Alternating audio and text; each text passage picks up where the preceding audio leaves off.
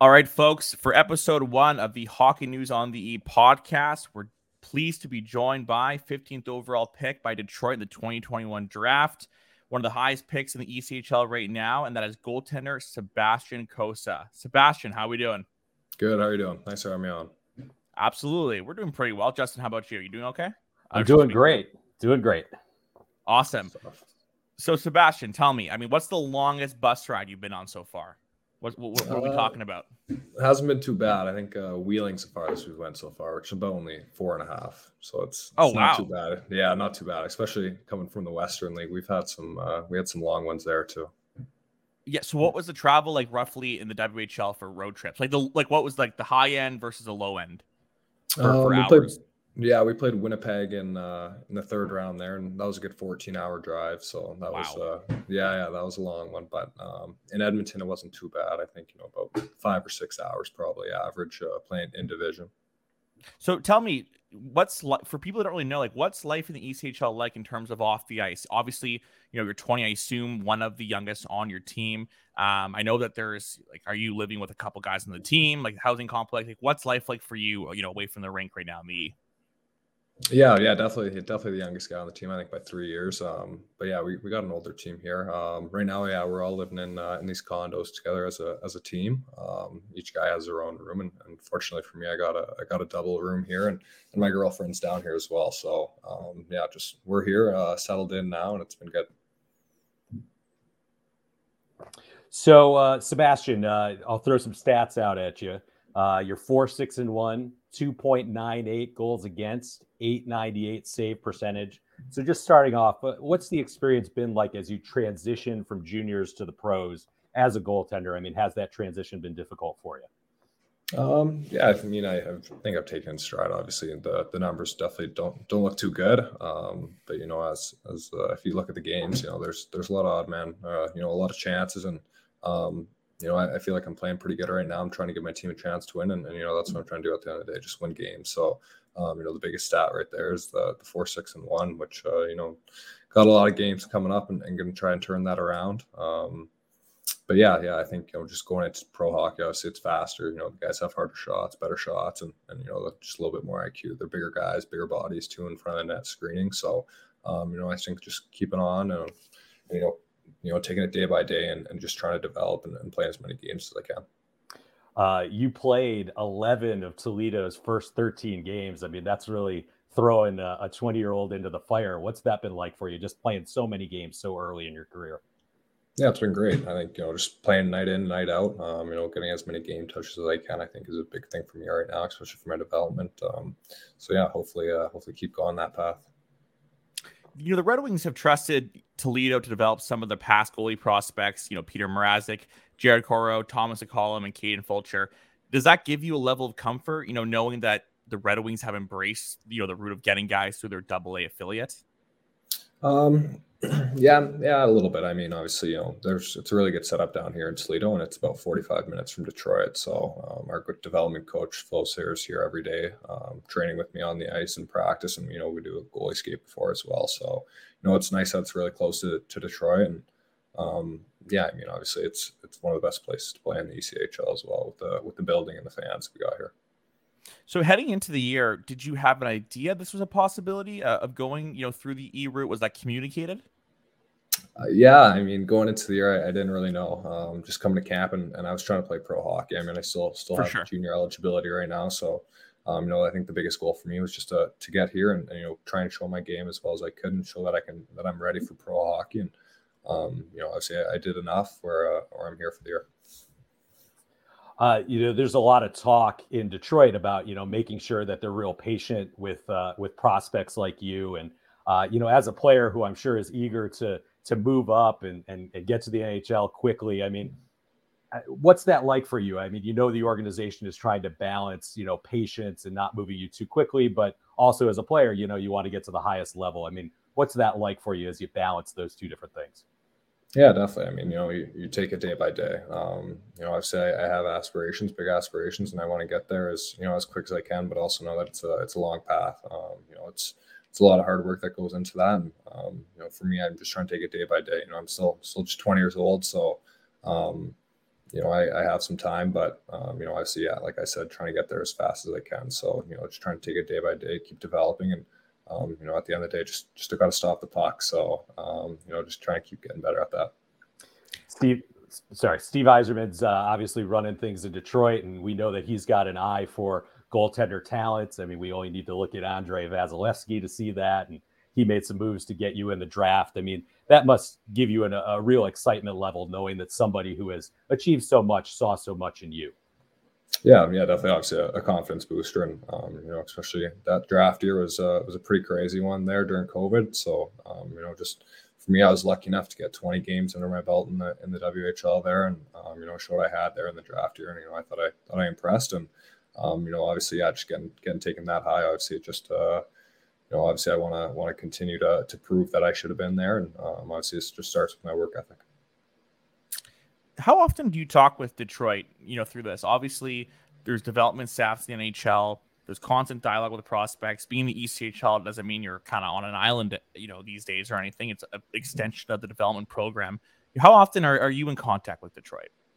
Uh, every day. Uh, yeah, like I okay. like I said earlier, um, Phil there, who's the, the head of the goaltending development um, thing in uh, in Detroit, um, is down here every day practicing with me. So um, wow. we're on the ice a lot. Yeah, it's really good. And then all three goaltending coaches are are uh, you know really tight and they communicate as well including Phil there with uh, Alex Westlund and, and, Brian Mahoney Wilson in uh, Grand Rapids. So those three I've been working with in, in the summer and early in the season here, and um, you know we've we've had a good path so far.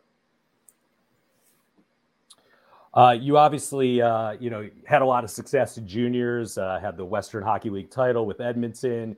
Played in the World Juniors.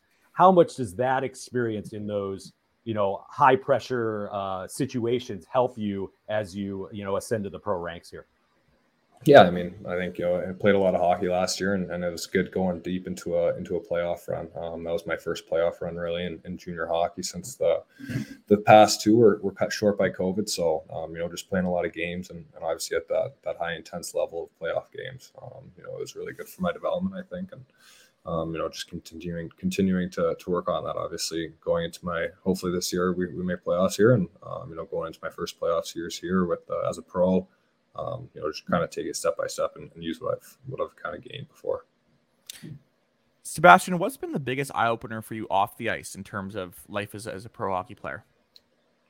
Um, you know, I think here in Toledo, you know, the guys have been really good, but you know, I think it's in pro, it's it's definitely less of a, of a team aspect, kind of. Um, you know, in, in pro, you're obviously um, expected to to do it all. Um, you know, when you're gone from the rink, you you take care of yourself. You're going home to your own house. Obviously, no more billets. Um, you know, right. no bill coordinators, no no schooling cons- uh, counselors. So, you know, that kind of help is is out of the way, and you're kind of just forced to do it on your own. But I mean, obviously, just growing up and, and now, man, you you got to kind of take care of those, anyways. For sure. You you, uh, you touched on it a little bit. The the Toledo Walleyes record. Um, you know, it's a little bit uncharacteristic for them. They went to the finals last year, uh, one of the ECHL's most successful teams, and it's still very early, of course. But um, you know, what, just what's it been like? What's the mood like uh, with the team getting off to a bit of an unexpected start? And of course, you're in net. Um, you know, just what's the mood been like, and, and what do you guys need to do to kind of turn that around?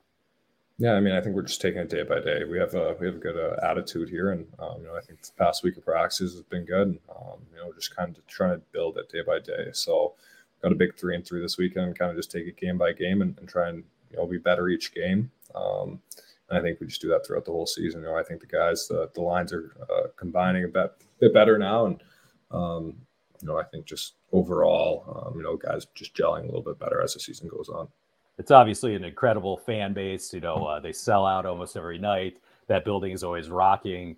Um, I mean, are you feeling any pressure though? You know, I mean, with the fans, are, are they getting on you guys at all at, this point yet? Uh, I mean, you know, you obviously try and tend to stay away from that thing. Uh, obviously, when we're not doing good, but yeah, definitely, like you said, you know, one of the best fan bases in the league for sure, um, if not the best. Um, I think three out of the five games we played this year have been sold out already, and, and one was a uh, was a school game when which they didn't even sell tickets to. So um, you know it's it's been really good, um, and yeah, hopefully continue to to do better for them and, and win some more games at home to keep them happy. I got to ask you about those school games. Like I know when I go cover one of those, it's not a bad idea to bring some earplugs because there's just so much noise. What's it like when you're at ice level for that? I mean, is there a different vibe for those games than the typical games? Yeah, I mean it's it's at ten thirty, so you're you're waking up and and you know eating eating pasta for for breakfast or you know some Chipotle or something. You know, try and get some carbohydrates in you in the morning, which is tough, but I mean, yeah, and then you go there early and, and yeah, it's definitely loud. Um, you know, sometimes just out of nowhere, we're on the power play, maybe it's a home game and just screaming starts happening. So definitely uh, I could use some earmuffs as well, but um, obviously they're fun. That the atmosphere is really great in there and, you know, the kids bring good energy. So it's fun to play.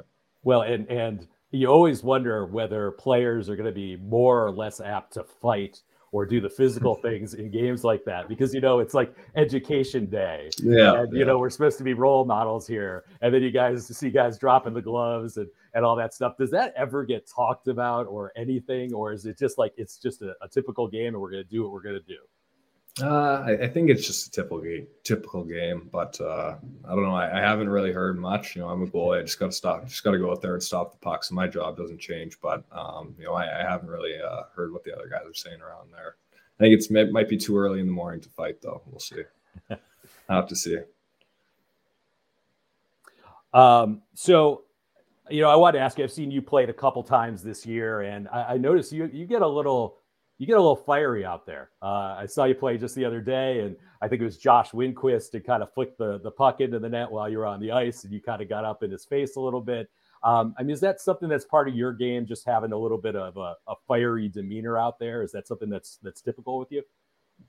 I mean, not really, but I'm, I'm definitely not not trying to get pushed around. And I mean, yeah, I got I got a little run over there, and um, then yeah, I'm on my stomach and the guy puts the puck in the net. Obviously, that's not not okay. So you know, obviously, I was getting a little upset about that, and um, you know, just just trying to protect myself, really, um, not trying to get pushed around. Sure. Um, you know, I also noticed, um, you know, one thing that I really liked about your game that I've seen so far is just, you know, you seem to really see the puck really well through traffic. You know, uh, uh at any level, but especially the E they, um, you know, a, a, big part of it is getting guys to, to screen the goalies, and you seem to be doing a really good job with that. Um, is that something that's important to you? And is there anything that you're really trying to work on with your game this season?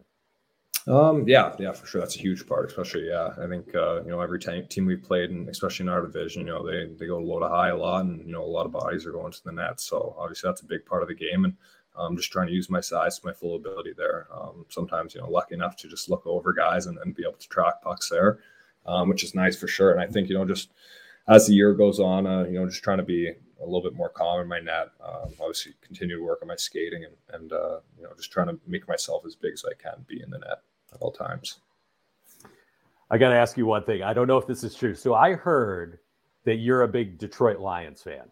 Is that true? Yeah. But, but before you were a Red Wing, you were a Lions fan. Is that is that right? Um, a little bit, yeah. Like I, I uh, used to be way back when I was a young kid. I, I was a Seattle fan um, with uh, Sherman and, and, those guys. Uh, not, I guess, not that long ago, but when I was pretty young, um, I like Seattle, and then I kind of kind of started liking the Lions. You know, I'm, I like the underdog story, and then when I got drafted by Detroit, it was it was full go. And there's a couple guys here around my age that uh, that like the Lions as well. So when I came here this year, it's it's taken off for sure. I was just gonna say I'm from Michigan, so I have an excuse, and I was just yeah. you know you you don't have one. You you no, exactly, chosen yeah. this. yeah, well, yeah. I mean, yeah, Canadian. You don't really have a team. You uh, you could go to the closest team, but I think uh, I was actually born in born in Hamilton, and um, you know I got some family family right on the Sarnia border, and um, so you know it is pretty close to Detroit. Are you a big fantasy football guy? Uh, no, I haven't played this year. No, I haven't. Okay. Probably a good thing you're focusing up. Well, Sebastian, thank you so much for uh, joining us and uh, best of luck the rest of the way. Appreciate it. Thanks, guys. Back here on the Hockey News on the A podcast. And uh, Justin, I mean, I don't know if we could have started out with a better guest in terms of popularity in the ECHL. Yeah, I, I, I, think he's probably the, the the biggest prospect in the ECHL right now, and there's a lot of people uh, obviously watching him and a lot of interest, uh, especially when you play in Toledo, right down the street from Detroit. That helps, and uh, you know he's. I, asked him about statistics, and, and, they're deceptive. You know, he's got an 898 save percentage. Uh, but you know the defense in front of him has been a little bit spotty this season in Toledo. We're not used to seeing the Walleye get off to this type of start, and uh, there's so much talent. I'm kind of confident they're going to turn it around. But when it comes to Cossa, um, you know he's he's had some highlight reel nights. Uh, just a lot of acrobatic saves, a lot of um, you know just really good performances against some really good offensive players so far. And and as I said, he um, you know, he sees the puck really well through traffic and he plays with a little fire out there, which I like to see. And, you know, when you consider how many games he has played as a 20 year old, I mean, they've really thrown him into the fire. And I think it's impressive what he's been able to do so far. Absolutely, I agree. Now, so as we will do every uh, episode for the Hockey News on the E podcast, we're going to go over a t- NHL team's prospects that are in the ECHL.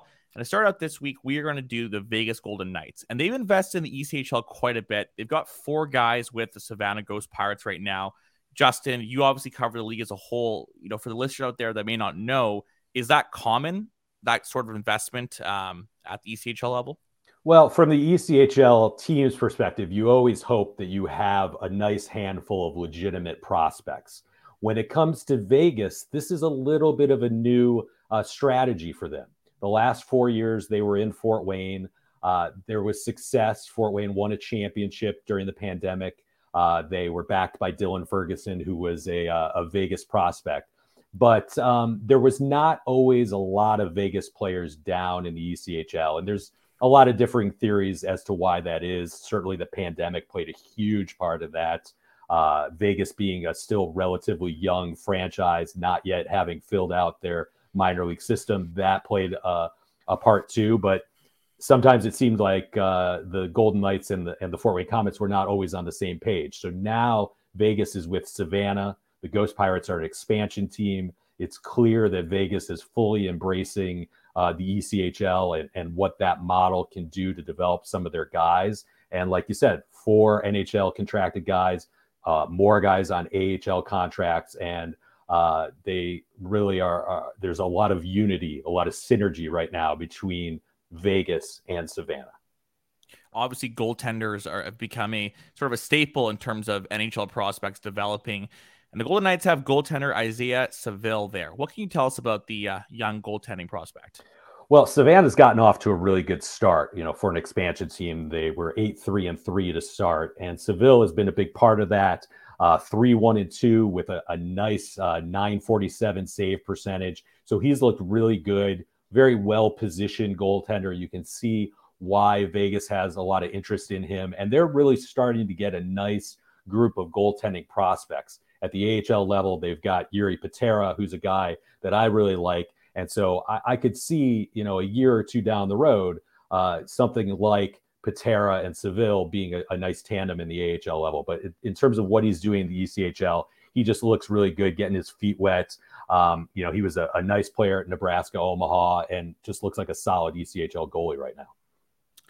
Another guy is, you know, defenseman Peter Diliberatore, uh, someone that's played in quite a bit of, of AHL action uh, in his first couple years of pro hockey. W- what's he doing in the ECHL, and, and how is he developing?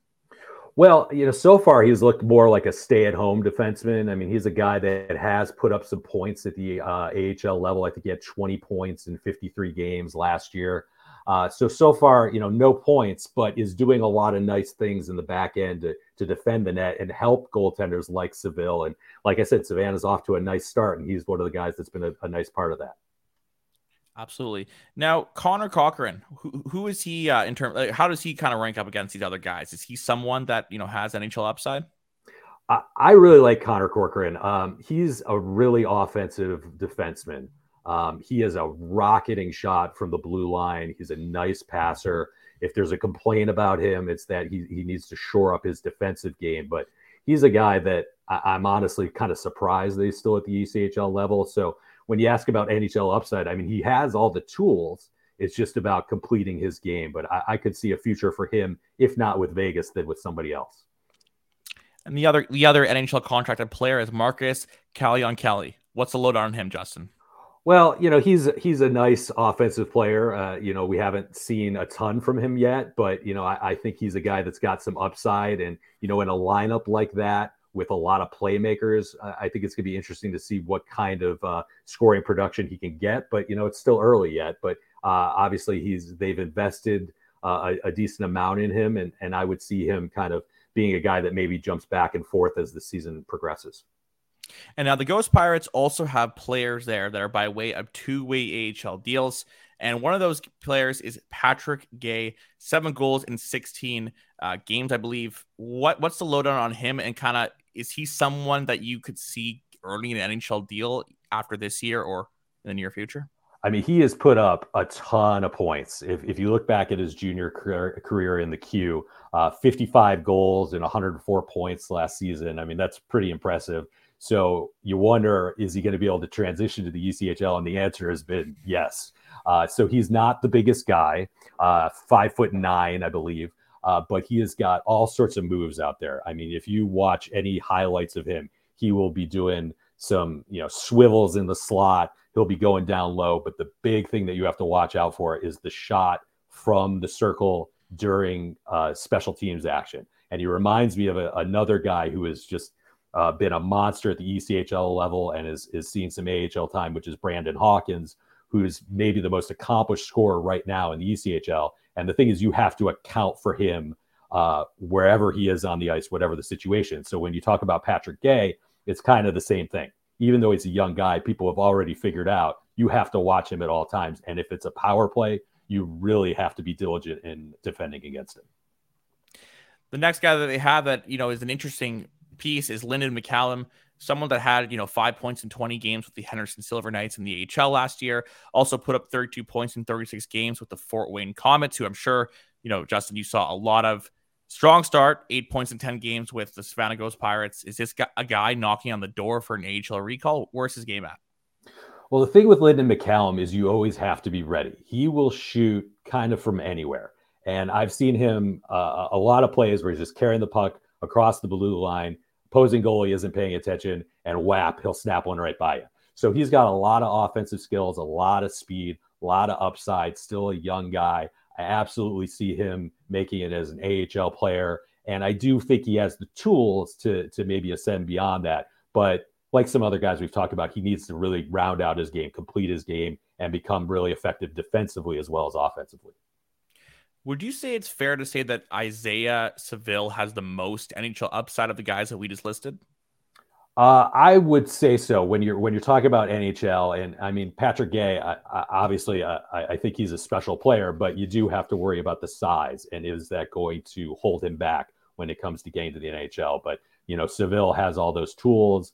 Uh, Vegas obviously is is solidifying their goaltending prospects, and I think he's a big part of that. And the one more thing about him, it's interesting because you know he had decent numbers in college with the University of Nebraska Omaha, last year with Henderson, he put up a 929 save percentage in eight games. Um, I know Henderson wasn't the best team as well. He's dominating the ECHL, a 947 save percentage in six games. Is this a temporary assignment for him? Do you have any insight on kind of where his trajectory is in the near future?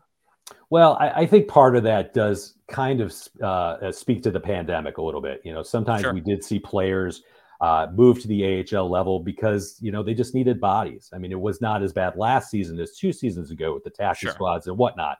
But I did feel like Saville was kind of a guy like, eh, is he really ready to be up at the AHL? So I right. feel like what they've done is recognize he needs a little bit more playing time at the ECHL, round out his game, build some confidence, and then we'll move him up. Let's move on to our look at the ECHL as a whole, a segment that we will call Coast to Coast, Justin's News and Notes. My co host, Justin Cohn of the Fort Wayne Journal Gazette, will go over some of the things that he's kind of seen about the league as a whole and, and some storylines to follow. Yeah, one of the big things that I'm really looking at this year is coaches. Uh, there are 11 new coaches out of the ECHL 28 teams this year. So a lot of new coaches that are, you know, taking over teams, having to get their their feet wet, having to get guys on the same page, and you know that's really something to watch. And amongst those, you have three guys who were playing for teams last year and are now head coaches. So they have gone directly from playing to being a head coach at the ECHL level. That's not something that we have typically seen even at this level before. So uh, those three guys are Chad Costello with the Allen Americans. Now he's one of the league's all-time great scorers. Pete MacArthur with the Adirondack Thunder, and Jordan Lavallee Smotherman with the Worcester Railers. Uh, now the Railers uh, are off to a great start. They started 14 2 and 1. So I, I, will admit I had some trepidation about guys moving directly from you know being a player on the bench to now leading the bench. But clearly in Worcester, it is working so far. Um, the Railers have some nice Islanders prospects. They got Colin Adams, eight goals, 19 points. Blade Jenkins, seven goals and 18 points. And in net, you got Ken Appleby and Henrik Tikkanen, who is on an AHL contract. They have both been really solid. And again, Worcester 14, 2 and 1. So that's a nice start for all those people we just named. Um, most people would probably agree the Central Division is typically the ECHL's toughest. That has the Toledo Walleye with Sebastian Cossa. It's got the Komets. And um, so right now, Cincinnati, the Cyclones, uh, they have been the class of that division so far. And a uh, little bit of history with the Cyclones, they almost upset Toledo in the playoffs last year. That went to game seven, and their goaltender, Michael Houser, a guy that we're familiar with, he gets called up to the AHL on the eve of game seven. So Cincinnati had to go with Sean Bonner, ended up losing to Toledo. Toledo ends up going to the finals. But you have to wonder, looking back, had they not had the call up, would that have changed things? But what I'm seeing so far is a really motivated team. I feel like last year and the way the playoffs kind of uh, kind of ended for them, that they are really driven by that. A ton of talent there. Lincoln Griffin is the guy that's really standing out for them. Nine goals in the first 13 games. And I'll mention a couple other things. The Idaho Steelheads, defensively, they have been lights out. Uh, they are allowing only 1.94 goals per game. Jake Kupsky is a big part of that. He is 6 1 and 0 in net with a 955 save percentage and three shutouts in just seven games. Remi Poirier, excuse me, uh, Dallas Stars goalie prospect, also really good. 4 0 and 1 with a 907 save percentage. So Idaho right now is the, the league's best defensive team that is something to watch. That is a team that is usually very offensively charged. So they are building from the back end out. And then the Newfoundland Growlers, uh, they're trailing Worcester a little bit in the North Division, but they are scoring a ton of goals 4.29 per game. They have Zach O'Brien, uh, Marley's contract. He has been off to another hot start with five goals, leading the league with 31 points in just 16 games. And Orrin Centazzo's 12 goals and 25 points also look really good for the Growlers. So there are some news and nuggets for you from around the ECHL. And we'll be sure to have that every week, along with our team of the week, our prospect of the week, which was Sebastian Cossa, obviously big name to, to start things out. And uh, yeah, that's it for for this week. And uh, thank you for everyone for joining us, and for my co-host Justin of the Fort Wayne Journal Gazette, where you can get all his news and notes and in other forms as well.